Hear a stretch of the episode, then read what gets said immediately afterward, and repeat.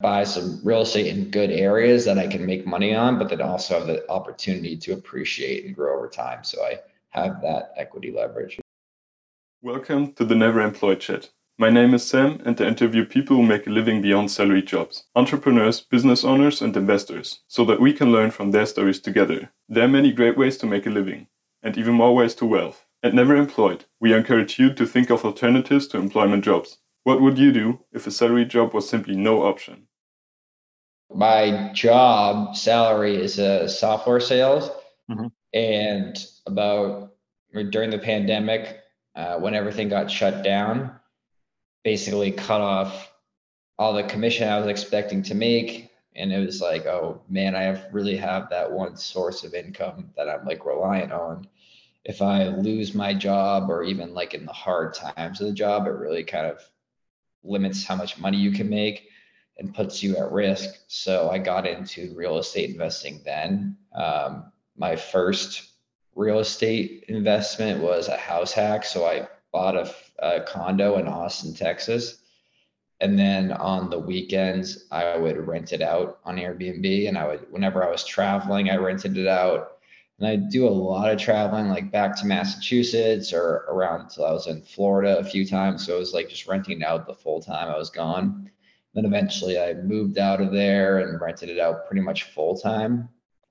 Uh, and then I bought another short term rental in Myrtle Beach, South Carolina. So the whole plan there was I am I have one source of income. I am completely reliant on it. I need to diversify. So now I have two different homes that produce income for me. And obviously the actual well, not obviously to some people, but the cash flow is great. And you want, if you're buying real estate investments, it you have to have a cash flow basically. And that's like your moat. Because if your home value dives 50%, it almost doesn't matter if you're not selling because you're making money from it. Um, your equity goes down. But uh, so you just need that cash flow to stay afloat. And then with appreciation is really where a lot of people make their money um, so people who were investing like before I was, like maybe 2019 or even before that, 2015, when they buy homes, like their home values have pretty much doubled almost across the board. It's crazy what's happening. So the their their equity in that grows tremendously. Like your home value the might increase by let's say a hundred thousand, and that would take years to get a hundred thousand in cash flow. So um, just trying to like buy some real estate in good areas that I can make money on, but then also have the opportunity to appreciate and grow over time. So I have that equity leverage. Mm-hmm. So um, sounded like you're actually not mainly focused on the uh, equity increase, but mainly on the cash flow, right? Yeah. So the cash flow is basically like I want other I want revenue coming in and I need it to produce revenue. So I'm not like I'm not paying and it's not going to hurt my debt. Um, the, it's how you can't really bank on appreciation. Like I guess if you were like a few years ago, you were buying in Austin, Texas, you can see it blowing up. And like I know in 10 years, Austin's gonna be more blown up than it is. So like I'm expecting it to grow, but it's not like I can, I'm like, it's hard to calculate. So the best way to protect myself there is cash flow there are uh, like other markets that are more cash flow centric because they don't really appreciate much like some rural parts of the united states or small towns where people aren't really moving to um, but there still might be good cash flow opportunities there. So i haven't really gone into those areas yet. I know a lot of people who do uh, but i'm kind of like as long as i'm cash flowing a decent amount and then in a area that can appreciate i like the odds of that Okay. So um, you said that you started in 2020, right? Uh, that's when I, I decided I was going to invest. My first, I first bought my condo in June of 2021. Okay. So that was actually already uh, after COVID, kind of. So you you didn't start, and then nobody rented uh, for a year or so. Yeah, I was. I guess I was kind of lucky, but at, also a lot of the, the rents actually like skyrocketed. Like Airbnb skyrocketed because mm-hmm. people were all like after the lockdown, like after you're stuck, then people started to travel and they wanted to travel, but they didn't want to be like in a hotel with tons of people. So Airbnb did really well. Uh, I would kind of caught part of that. I didn't catch like the very beginning, but that's kind of when I bought was buying my place. But uh, yeah, like because people were traveling, they wanted to stay like a month in a house, you know, in the woods or by the beach and kind of have the whole place to themselves and not have to worry about interacting with so many people and getting sick. But they also like didn't want to be locked down in their same town. And uh, with working from home, everyone was able to like you could leave. And like I moved, I straight up moved during the pandemic from Massachusetts to Austin because I can work remotely. So like all that stuff was happening. Uh, so I kind of like kind of rode that wave but now it's coming down back to reality where the occupancy isn't the same as it was 20 in that time frame and how did you actually get started? So, I mean, buying some real estate is obviously not the first step, right? How did you acquire the knowledge and uh, eventually build the relations which you needed to get started? Yeah, relationships are huge. Uh, so the way I started was one of my friends said he was trying to get into real estate, and I was like, dude, where do you even learn about that? I know I've never like heard of real estate investing. I just assumed like if you invest in real estate, you're an agent or like a billionaire. And then I found out about it. He recommended this company called Bigger Pockets. They do a ton of podcasts and uh, they have a website. They have dozens of books and everything like that. And it's a huge network of people that connect with each other. So they have forums where you can ask questions. Uh, so I was listening to all these podcast episodes, like trying to learn and understand like what even real estate was and then like kind of try to fit after i kind of got a sense of it having to figure out what um, like the market what market you want to be in what type of asset like there's all different types of real estate there's you know multifamily there's small multifamily there's just single family um, there's short-term rentals there's mid-term rentals long-term rentals commercials, a whole different animal. So there's so much. And it was like a lot of that was just like learning as listening to as many things as possible. And then eventually I stumbled upon house hacking was the best way to get started, which is you buy a property and then you live in it and you also rent out the other units. So that way you either elim- you either make money by living in a place, you live for free, or you pay like a ridiculously small amount and you're really subsidizing your housing. Um, so an example would be if you buy a duplex and you live on one side and you rent out the other side, then maybe like half of your mortgage is covered, maybe 75%, 100%, kind of depending on the market. So I did, I got into that. And then I was on the forums and this guy was answering a lot of questions and he had this podcast. He was an agent and he had a podcast called Austin Real Estate Investing and so I was just connecting with him and I actually wanted to move to Austin. Like that was part of the plan was go into an area that I want to live in. I wanted to be in the warm weather. I lived in the Northeast my whole life. So I wanted to move and I wanted to be in a good area I can house hack. And that's like going to appreciate or it's a good, good market. So he was doing house hacking in Austin. I connected with him. He ended up becoming my agent. I went down Austin, toured around I had to go move there. I had to move there before I bought because you have to kind of be, you don't have to be there, but it really helps when you're in the city and you can just drive anywhere where you, the listings come up. Um, so I stayed in this one place or so, uh, he recommended me to this guy, Diego Corzo, who's this really successful businessman and real estate investor. He has dozens and dozens of properties. He's getting into multifamily, raising funds, and all that. So, uh, speaking of network, just like I just happened to get connected with Jordan, who's really successful, and he connected me with Diego, and I lived in Diego's house. I was just renting a room, and that got me to meet him and like learn about all the uh, like meet all these other people in real estate investing. Um, so that's kind of like I was kind of just uh, I just kind of got thrown into being surrounded by it. And then eventually like we found a listing that came up. Uh, that listing that was actually about a, a, street down from where i had stayed when i had visited austin the first time. And i had spent about $850 for less for i think five days for, and it was a two bedroom house, but only had one bed. The other one was, the other room was an office. So I had, I was like, I know for a fact I spent $850. That would cover more than my mortgage if you were to map that out for the entire month. And they were only doing one bedroom versus two. So when I found when we found this condo that came on sale right down the street or right the street over, I knew that was going to make money with Airbnb. And the host or the owner who was selling it was doing short-term rentals there. So he was renting it out. He was making about 30,000 a year from it. And I didn't necessarily believe those numbers, but I did have the experience. Like I stayed in a place right here and it's one less bedroom and I was paying enough to cover the mortgage. Um, if you mapped it out over the full month, but even if it was just I rented it for five days and 850, that was like that's like more than half of my mortgage for my condo now. So I was like, okay, so worst case scenario, I rented out a couple weekends and I'm already making the payments on my mortgage back. So that's kind of how I got started. It was a long-winded answer, but um, just a quick overview or a long overview there. Mm-hmm.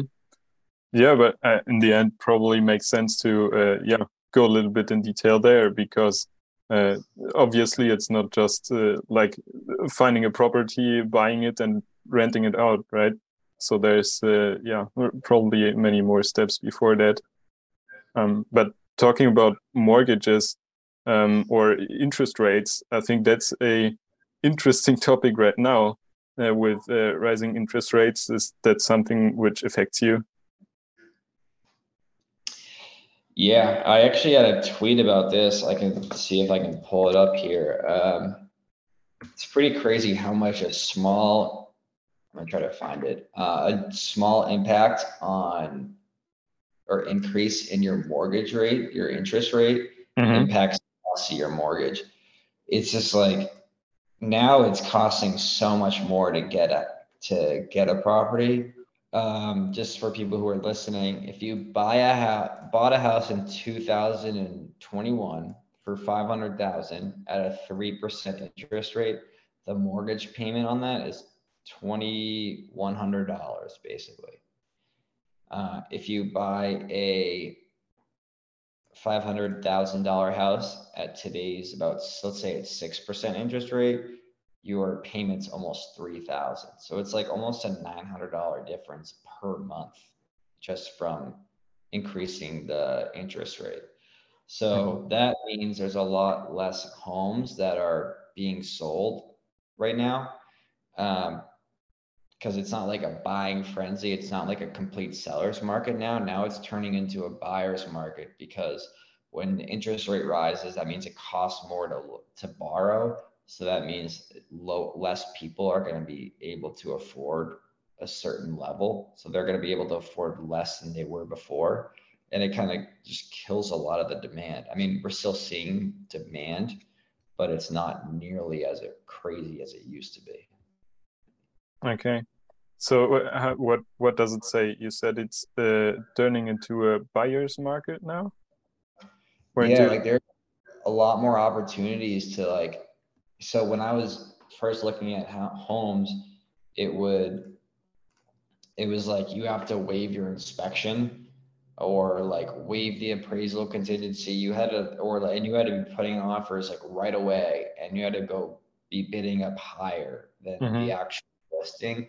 But now homes are sitting on the market longer and there's a lot of price cuts. So every time I get like, I get my agents send me listings, it usually says like 10% price cut. And there was one I was looking at today that was a few months ago listed at four, 480,000 and the same home today is listed at 325,000. Mm-hmm. So it's a huge difference in what was like a year ago. So is this then especially an advantage for investors because like usual people who just like consume houses don't buy so much anymore, but investors still take the opportunity if they can afford it? Yeah, and there's also like you have leverage now as a buyer. So as earlier I was saying, you had to waive all these contingencies. You had to get you know bid over asking. Now there's a lot of people who the they're offering lower than even the listing is, and you can still get that. Or you can do like seller financing where the, the homeowner kind of basically becomes the bank and you don't even have to go to a bank. They'll just give you you just have to work on the terms with the seller. So my my friend Diego, the investor, he just bought a duplex in Austin and he seller financed it. So essentially the seller was giving like the loan for them to buy it mm-hmm. and they just put a little money down. Um, so there's a lot more like creative ways to get in now versus just paying way too much and overpaying to get the property. So, would you then say that it becomes easier for people who are just starting with uh, real estate investment if they are a little bit smart? Um, yeah, it should be a little easier. I think it's going to cost more. I mean, the amount you can get is less. So, like when I, the amount I would be pre-approved for from a lender a year ago, based on my income, I would be able to get a higher or a I guess, more expensive property. Now my pre-approval is actually lower because of the high interest rates. So you you won't be able to, you know, afford as much, but there are still a lot of opportunities to find something and really do a lot of analysis to make sure you're buying the right place and um, due diligence and you have more leverage in the negotiation. So um, turning more into a buyer's market as opposed to a seller's market uh, like I mentioned before. Mm-hmm. And the the what you said before with uh, seller financing, did you call it that that way? Um, yeah. Is isn't that an opportunity for for people who maybe don't have the uh, yeah financial basis to to afford uh, things on their own? Yeah, I guess. I mean, so you basically don't have to put as much down generally, and you mm-hmm. don't have to go to a bank and get pre-approvals and like have them look at your debt to income. And there's like a lot of uh, you can just you lower the closing costs because closing costs are expensive. Um, they can be like tens of thousands of dollars. Um, so and you can kind of play around with the terms so you don't have to do 30 years 30 years i know someone who just did 40 years um, so there's definitely like ways to play it. The problem is though, you just don't want to be buying something that you can't afford. Like if you can only afford it because you're getting because of seller financing, it might be a little risky if you're new. Like I wouldn't do that if I was new, probably. Um, like if you have so here's an example of like my first condo I bought was way below what I was approved for so I had a lot of money, like in case like anything went wrong, I was fine. And if nobody ever rented it, I was being, I would be able to pay the mortgage. But if you're trying to get something that's like almost out of your price range, out of your budget, um, I just like wouldn't recommend that. I would recommend starting like lower.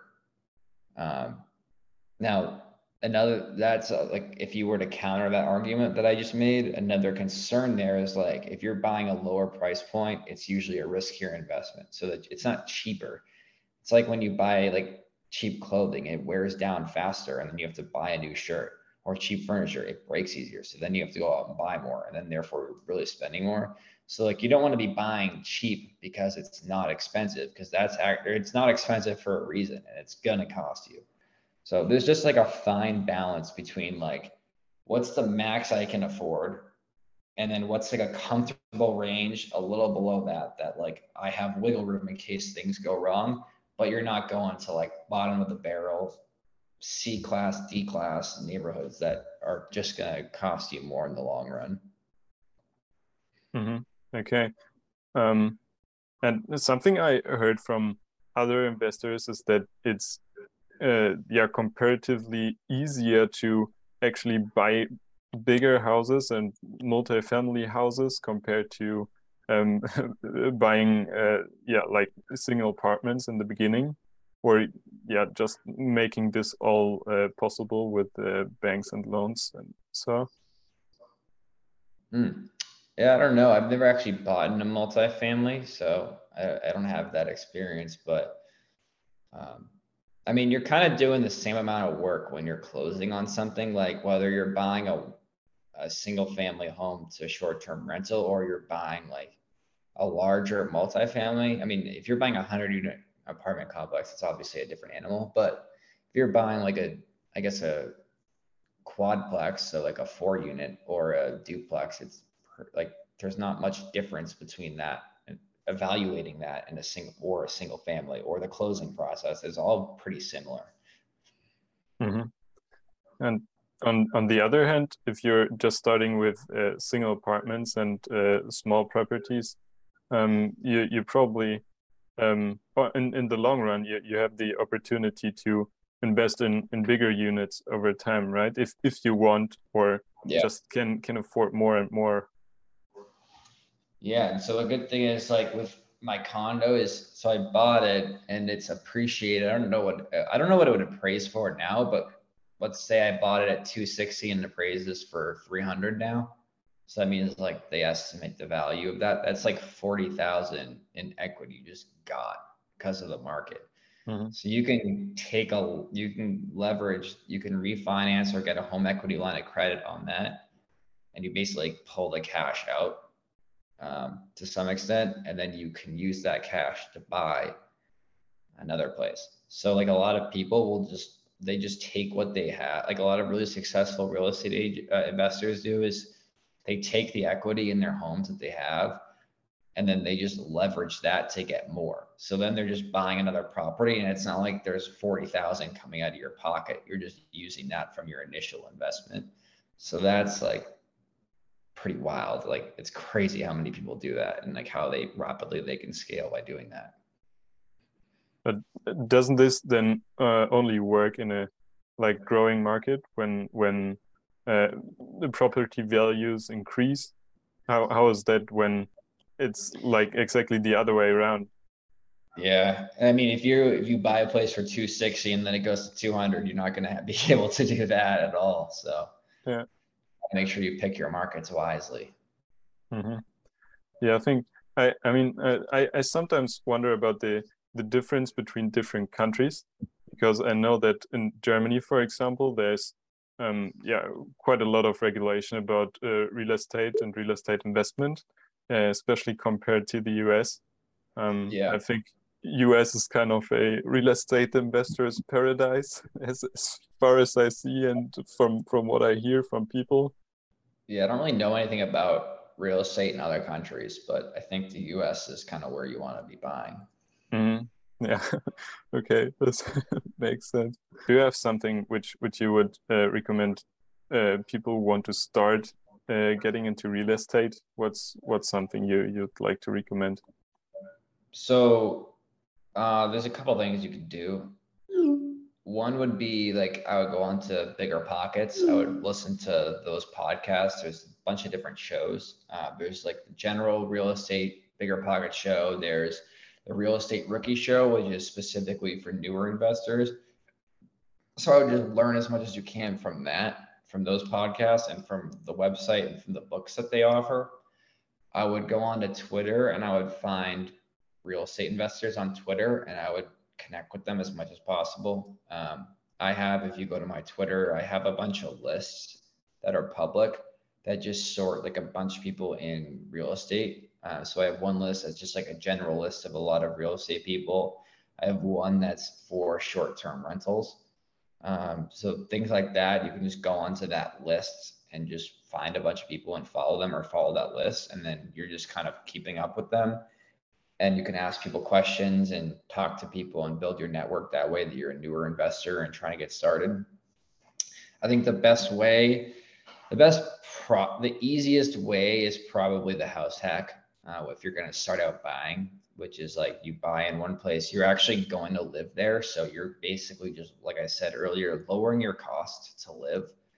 And in that experience you're getting the you're you're learning how to buy a property you're learning how to you know do any renovations or repairs or whatever you need to do and then you're also learning how to be a landlord because you are renting out another room in that house or another the other unit in the duplex for example Um, and then w- along those lines, like another reason why house hacking is great is the low money down. Because when you have an owner occupied home, you can spend, you can put down like three and a half percent or five percent versus an investment home, which is 20%. And that's a huge difference in the amount of capital you have to come up with. Because uh, if you put in 500,000 or a 500,000 home at 20% is 100,000 you have to save up. But for my condo, I had a 5% loan, 5% down, and the condo was only like $260,000. So all it, like I was like $14,000 to close or something really low. Um, like I got, I basically was able to afford that from one sales commission check, which is pretty crazy. Yeah, that, that's interesting. So, but what's what's the the reason for that? Is it because your tenant then pays the the remaining part, or banks just don't care in a different way? So the banks want they're like encouraging home ownership. Um, the way I guess they lend on, they want people to buy homes, and they obviously make they make money on the interest, so they want that. Um, I don't, I guess, like, I don't really know the laws of why investments are 20% versus homeowner, but maybe because, like, you, I, I don't really know the specific reason why, but I do know they're trying to encourage home ownership. Okay, so so that's just a legal thing. Yeah, it's like a bank lending mm-hmm. thing. Like you're not I don't really. I, that's a good question. I don't know exactly why it has. It's twenty percent. Like there are deals where you can people put down twenty five percent, and people put down fifteen. There's different types of loan products you can get. Um, like there's you can get a what's called a DSCR loan, debt service coverage ratio loan, which like if you're Airbnb investing, let's say you want to buy a beach house and you can show the lender what the revenue expected revenue is they'll just like pull up their own data from AirDNA or something and they'll look at what the expected return is or revenue is on that house. And then they'll give you a loan based on that. So that's not really like a personal loan. It's more of a business loan um, so there's different loan products out there but just generally speaking you're around 20% for an investment and uh, about five to three depending on the loan product for a home. What what would you say? How passive are um, real estate investments, or uh, especially short term rentals, actually? So short term rentals are a ton of work up front to set it up. Mm-hmm. Um, like you're for one of my places, we had I just had to furnish everything. That's like about a month or so, and then like set everything up that an Airbnb guest would need and buy all the stuff, like buy all the TVs, all the smart TVs, um, and get the internet set up. Like you're doing all that stuff, so that takes some time. I bought a turnkey one in Myrtle Beach. Was essentially turnkey, which basically means that the they had like I could have rented it that day because they had all the furniture and the furniture was really good quality. They kind of to in order to entice the buyer, they renovated a little bit and then increased the home value. So I basically just got lucky and I was able to use all that stuff. So we turned that around in like a week or two. Um, but it's a lot of work up front because you're you're furnishing the place, you're setting up the amenities because you want to stand out as an Airbnb host. So you're trying to get like the best amenities. Like if you're in a if you I had enough space, I would buy a hot tub and get that set up, but I don't have enough space in my house. So um, you you're doing things like that, and then you have to set up the systems like can set up the Airbnb listing, connect it with the pricing automation tool, your messaging tools. So it's just like time. It's not anything that's like impossible, but it's just a lot of effort. Uh, then after that, it's very hit and miss with the with what's required. Like the past couple weeks, I haven't done anything for my rentals. Like it's been really hands off. But before that, there was like an issue with like one cleaner. Um, there was an issue with like the gas, and it's like then something broke. Like someone put a hole in the wall, and then you have to like coordinate getting that fixed. and it's all stuff you can do remote. Like I do remotely. I'm out of state for my Myrtle Beach property. Um, so it's not like it's anything like it's not rocket science, but it is like there are days where you're like getting so many messages from guests, there's issues, and you're the one who has to handle it. And you have to call other people. So it's kind of annoying sometimes. Um, but it's pretty hit or miss. And like, yeah, and you're setting up systems to automate as much of it as possible. Like I never, I rarely message guests myself. It's usually automated unless there's like a one-off question or we're having a conversation. Um, so, and then the pricing's automated. I play around with that myself too, but uh, you do everything you can to automate as much as you can. Inevitably, there's going to be some shit that hits the fan, and there's you can you just have to deal with it. Um, but then there's times like recently where I'm pretty hands off. So it it comes in bursts, I would say, the the amount of effort or work you have to do. And talking about automation, um, what role play platforms like Airbnb, for example, and I, I think especially in short-term rentals, they're uh, probably quite crucial. Oh yeah. So there's Airbnb and VRBO are the two main booking platforms. Uh, you can sync the calendars up so they both collaborate with each other. Essentially, you're not going to get booked on VRBO and Airbnb for the same booking. Once you get booked on one of them, it blocks out the other on the calendar. Um, the software I use, there's one called Hospitable. Uh, there's one called Price Labs. Hospitable is the messaging platform. So I set up rules for all the messages per each house.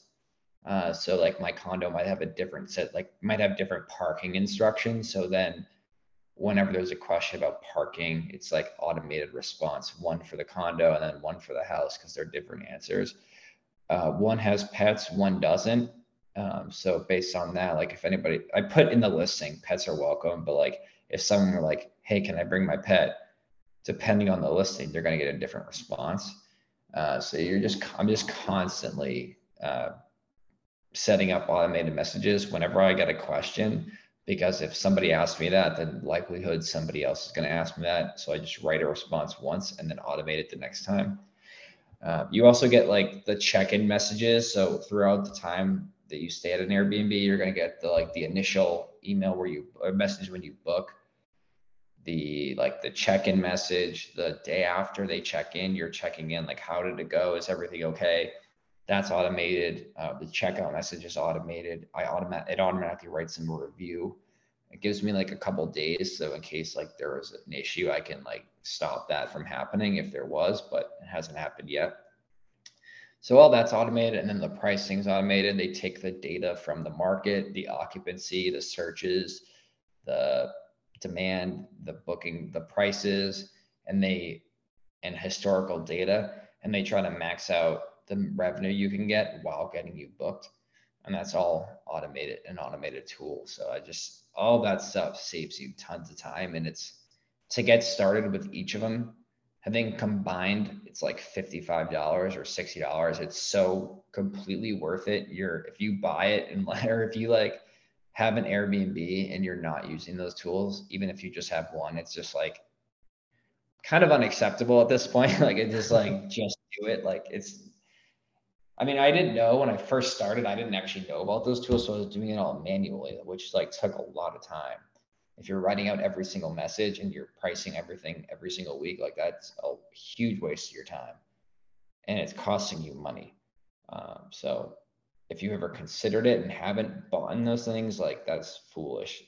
but I think most most hosts are pretty much mo- any like good host is on those platforms. Mm-hmm. And are you actually planning to do more in short-term rentals, or what are the next steps for you?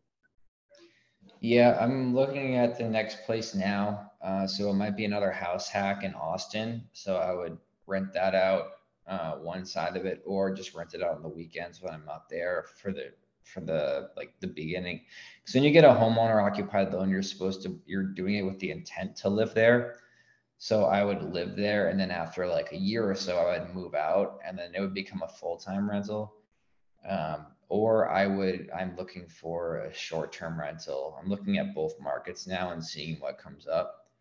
So I'm definitely looking at both, but the plan for either would be eventually, whether it's immediately or in the future, it would be it would be on uh, Airbnb and VRBO for bookings. And is there anything where people might eventually uh, help you, like on your further journey? In general, maybe if uh, someone listens who is interesting, someone who has some kind of potential to to help you with any challenges you're facing. Like so i met this guy who uh, one of the more popular airbnb guys on the internet is rob. It's like his youtube channel is rob built rob abasolo i think is his last name. I'm blanking on it but i met his chief operating officer at uh, the BiggerPockets conference this weekend and he helped he has this video that he made about uh, price labs the automation tool um, that i just ran through this morning and uh, it actually helped me with part of my market analysis. So things like that like just talking to people always helps. Uh, a lot of the people on twitter i communicate with i'll learn things from them um, i've had an issue with a guest so i asked somebody i met on twitter uh, tian marcinic I asked her like how she would handle it. Uh, she gave me some pointers. I've asked Taylor Jones on Twitter uh, some questions about pricing, and he gave me some responses. Uh, eventually, I'd like. Uh, eventually, we'll have a, a virtual assistant or somebody else managing everything as I continue to grow. So you're constantly learning from other people. Absolutely. Yeah, cool. So if there's a virtual assistant out there uh, they maybe they may may reach out to you. Yeah, I uh, I kind of I should get it set up soon, but it's at the point where I might just do it for the next rental. At this point, we'll see, but eventually it'll happen. I'll get one. Cool. So, how can people contact you? Mainly on Twitter, or do you have other yeah, Twitter's great. My Twitter handle is at Bryce W Garcia, so B R Y C E W as in William. That's my middle name, and Garcia G A R C I A. Uh, my Instagram is I don't really post much about short-term rentals there, so if you care about that, follow me on Twitter. Uh, but you can go to Bryce B R Y C E Cold, like ice cold, but it's Bryce Cold 12. Um, you could follow me there. But if you want any info on short term rentals, go to Twitter. I have a newsletter I just started too. Uh, so I have a few uh, that articles or emails that are going to be coming out soon. So uh, right when you go on my Twitter profile, you can click on you can click on the subscribe button or whatever, and you'll get those two to your inbox. Okay. Yeah. Cool. Perfect. Then thank you very much for taking the time. Yeah, thank you for having me. Happy to come on anytime in the future for updates or if other people have questions about that, um, whatever you need. Thank you for taking part in this NeverEmployed chat. Subscribe to my YouTube channel for more interviews with business owners and investors, or simply listen to the audio version in your favorite podcast directory. Make sure to follow me on all your preferred social media platforms so that you never miss life changing business tips. You find me on every platform with the account name samhartmann.com. Start a business, become successful, and tell me about it. See you next time.